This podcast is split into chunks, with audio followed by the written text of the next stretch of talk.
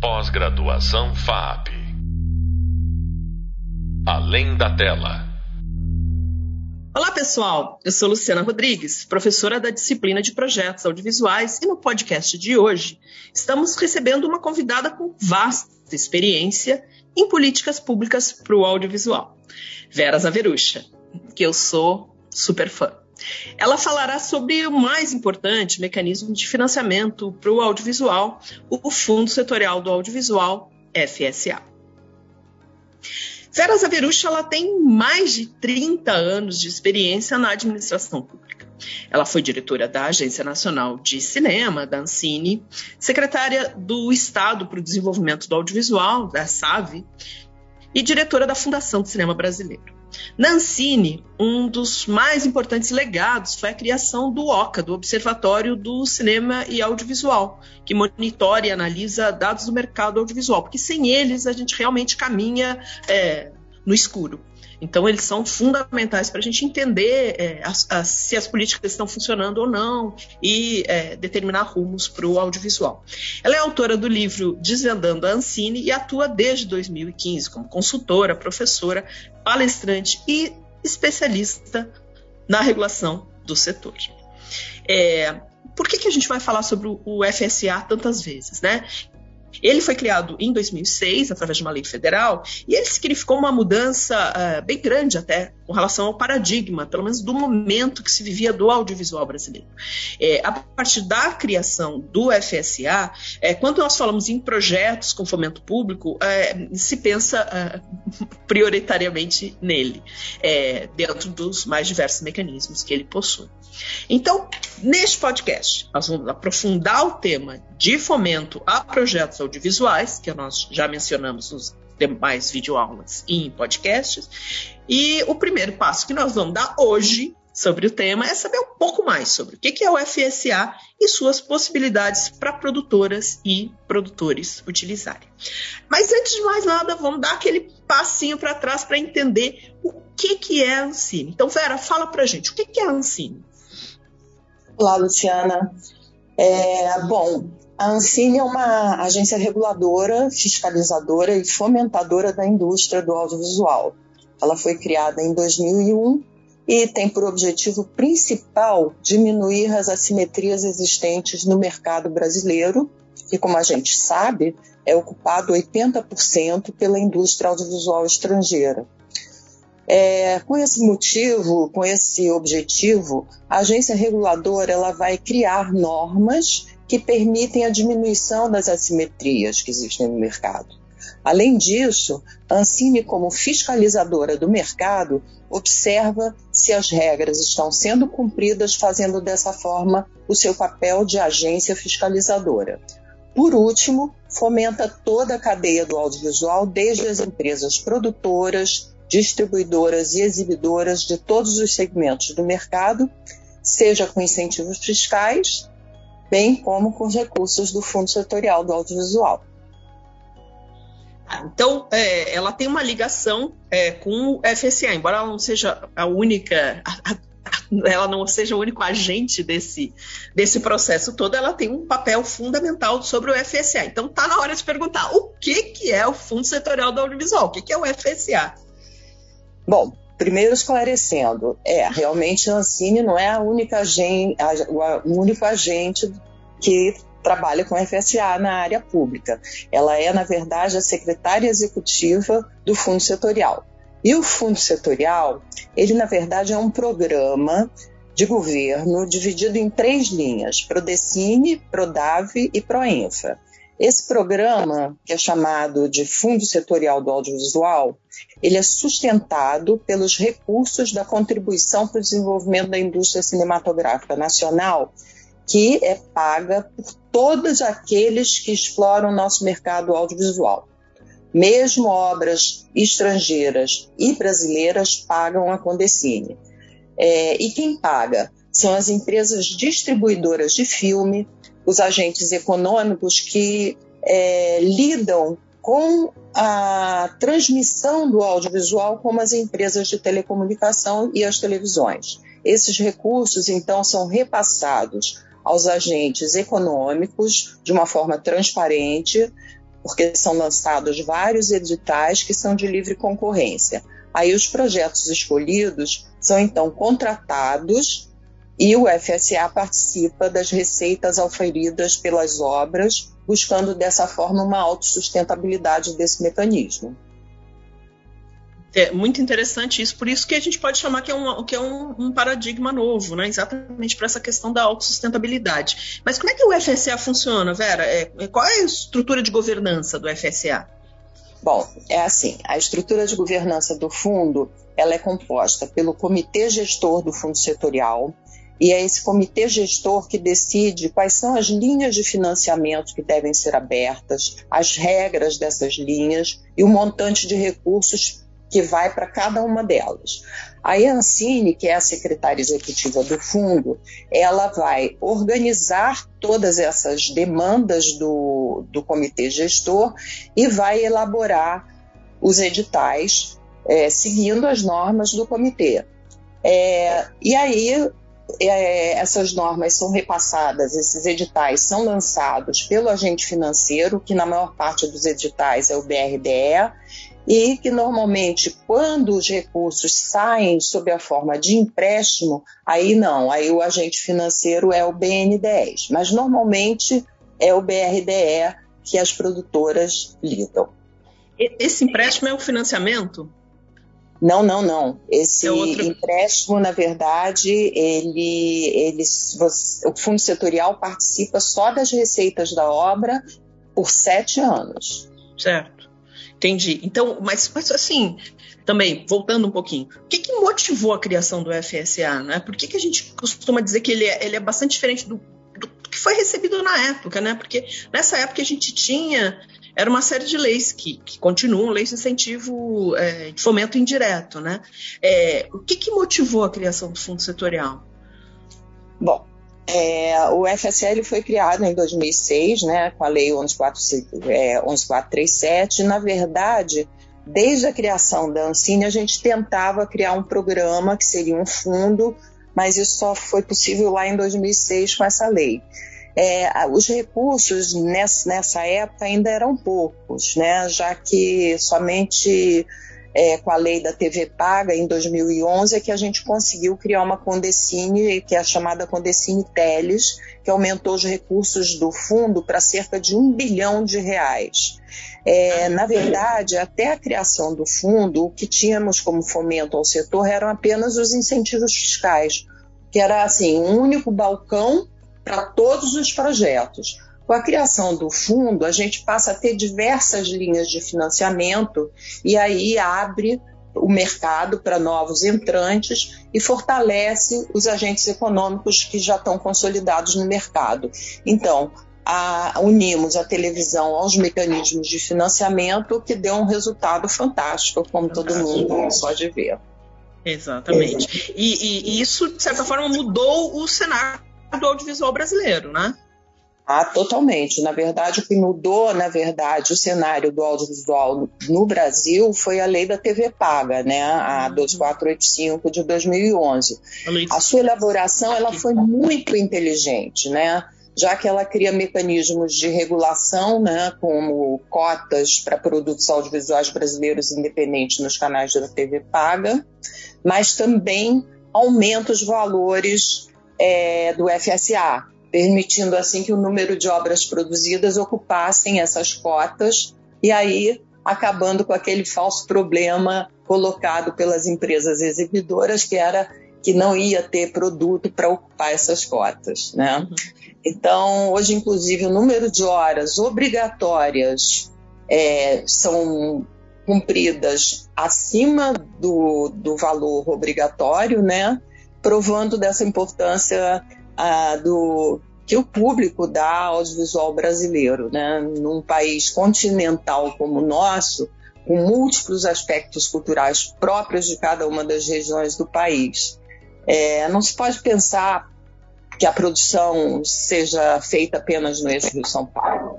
Como o FSA, né, com o FSA foi possível diversificar essa produção levando esses recursos para outros estados brasileiros, o que no final resultou em produções de praticamente todos os estados brasileiros, mostrando para o público nossa diversidade, nossa forma de ser brasileiro. É, foram milhares de empregos gerados e movimentamos vários setores da economia que fazem parte do setor, tais como a indústria hoteleira, restaurante, costureira, carpinteiro, etc. Poderia aqui enumerar várias uhum. outras coisas. Não, e a representação, a nossa representação no PIB acaba ficando bem grande é, do, do entretenimento, né? E, e, Vera, e quais são os mecanismos de fomento do fundo setorial? Bom, ele, o fundo setorial ele pode trabalhar com diversos tipos de investimento, né? Mas a maior parte dos investimentos é feitos como capital de risco, eu diria. Uhum. Ou seja, é uma sociedade entre o fundo setorial e o agente econômico, por exemplo, um produtor, onde o fundo setorial, a partir do momento em que a obra é lançada no mercado, passa a participar por sete anos em todas as receitas que aquela obra vier a ter no futuro, até sete anos. É, mas não é apenas da obra em si, mas também de todos os licenciamentos de marcas, personagens, ou mesmo até segundas temporadas de obras cuja primeira temporada tenha sido tenha tido investimento do fundo. Então, é, esse é o principal mecanismo de uh, financiamento do fundo setorial. O investimento. É o, o que a gente chama de uh, investimento reembolsável. Qual é a diferença entre investimento reembolsável, empréstimo e investimento não reembolsável no fomento do FSA? Bom, o investimento reembolsável é o financiamento que será pago pelo agente que tomou, né, pelo produtor, é, que vai devolver, ou seja, vai devolver o dinheiro para o FSA com as receitas auferidas pela obra uhum. durante sete anos. O fundo setorial se torna só sócio das receitas por sete anos. O empréstimo é um recurso que deve ser pago pelo agente econômico, que, que vai incidir, às vezes, até juros, juros subsidiados, mas é um empréstimo e ele pode, tem, às vezes, prazos longos para pagamento e também tem carência, mas é um empréstimo. O FSA não participa das receitas do projeto, mas o agente econômico tem que pagar aquele empréstimo. É como se fosse um empréstimo bancário subsidiado. E o não reembolsável é, é um investimento que o FSA pode fazer a fundo perdido.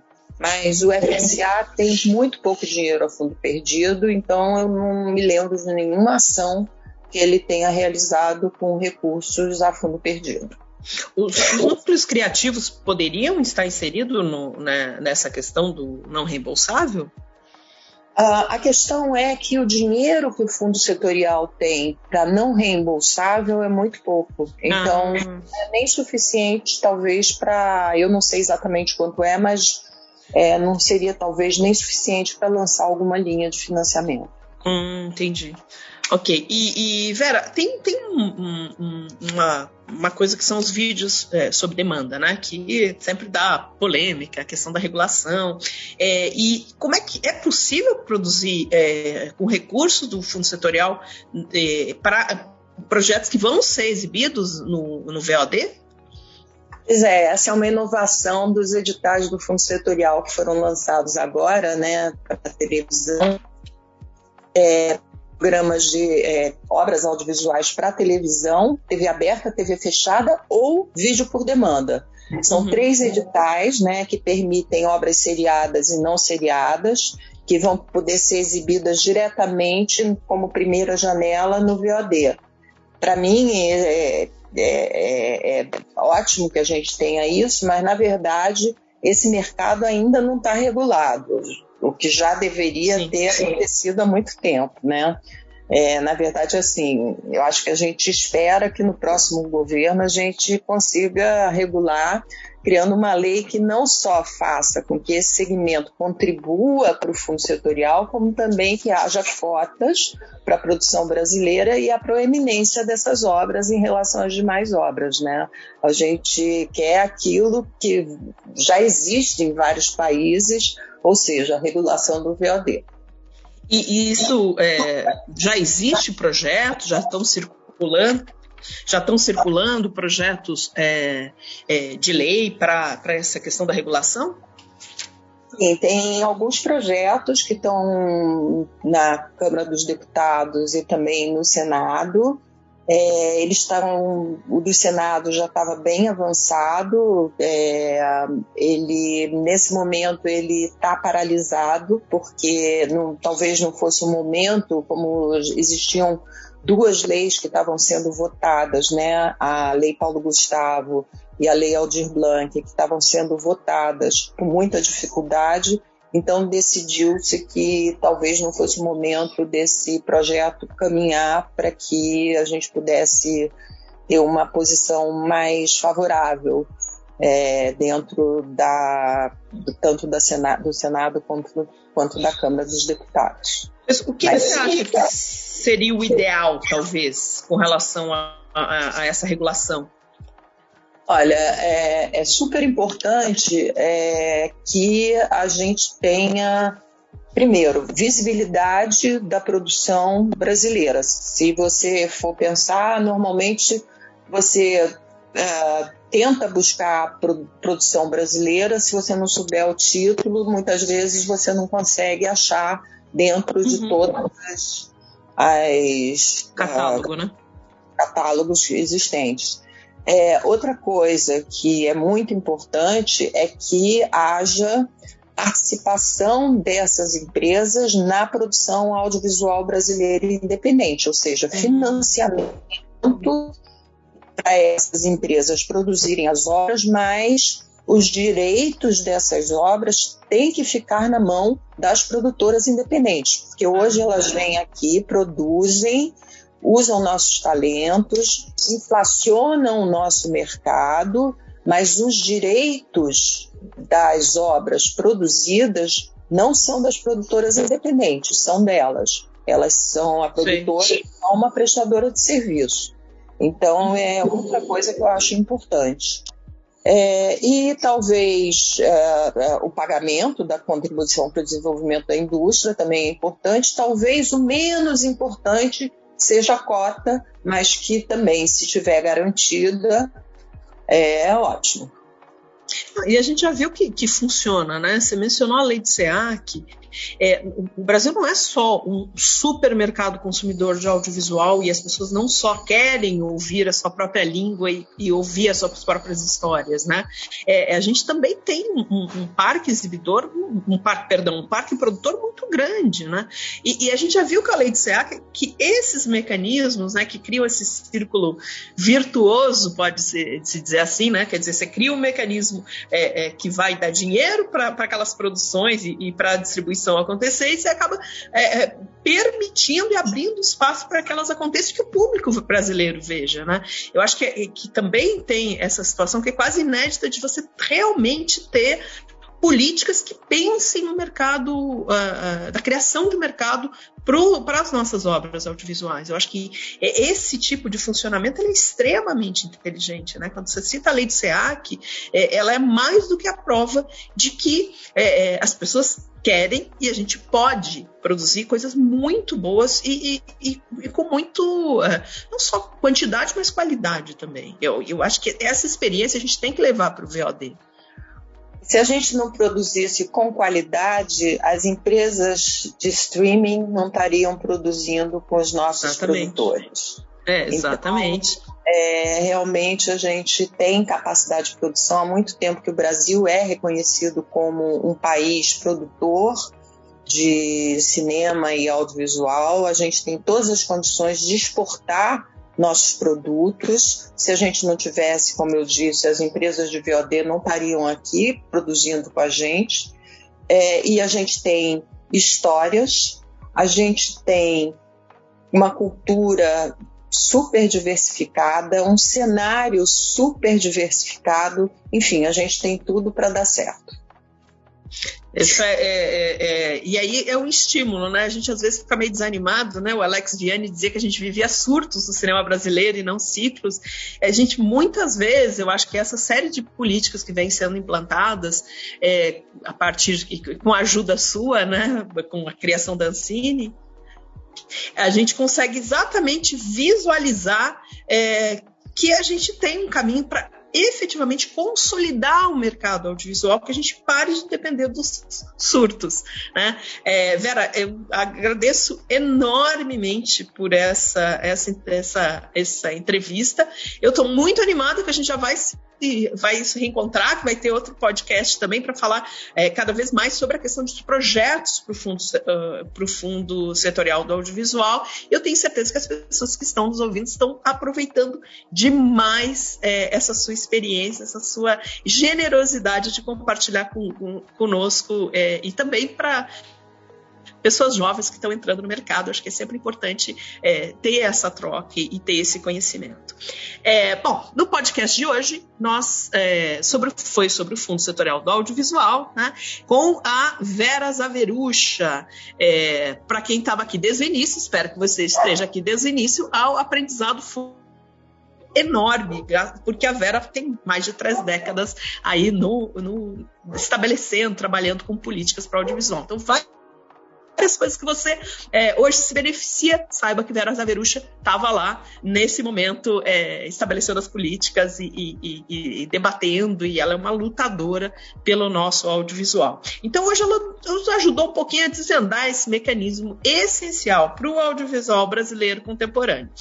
Bom, e agora que você já entendeu o que é FSA, é, já pode começar a formatar o seu projeto dirigido a ele, né? Acompanhando nossas videoaulas sobre formatação de projetos.